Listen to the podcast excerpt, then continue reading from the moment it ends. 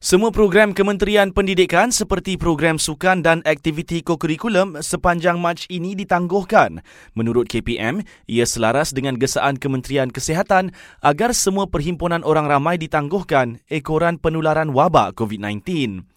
Sementara itu menjelang cuti sekolah yang bermula Isnin ini, orang ramai diminta agar lebih berjaga-jaga ekoran penularan wabak COVID-19. Menurut Persatuan Perubatan Malaysia kepada kami, amalan penjagaan kebersihan diri perlu jadi keutamaan bagi membendung penularan wabak itu. Antaranya kerap mencuci tangan dan pakai hand sanitizer setiap kali menyentuh mana-mana permukaan ketika berada di luar rumah.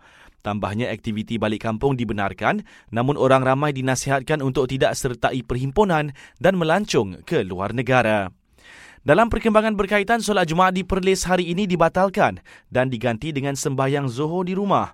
Menurut Majlis Agama Islam dan Adat Istiadat Orang Melayu Perlis, keputusan itu dibuat selepas mengambil kira situasi semasa penularan COVID-19.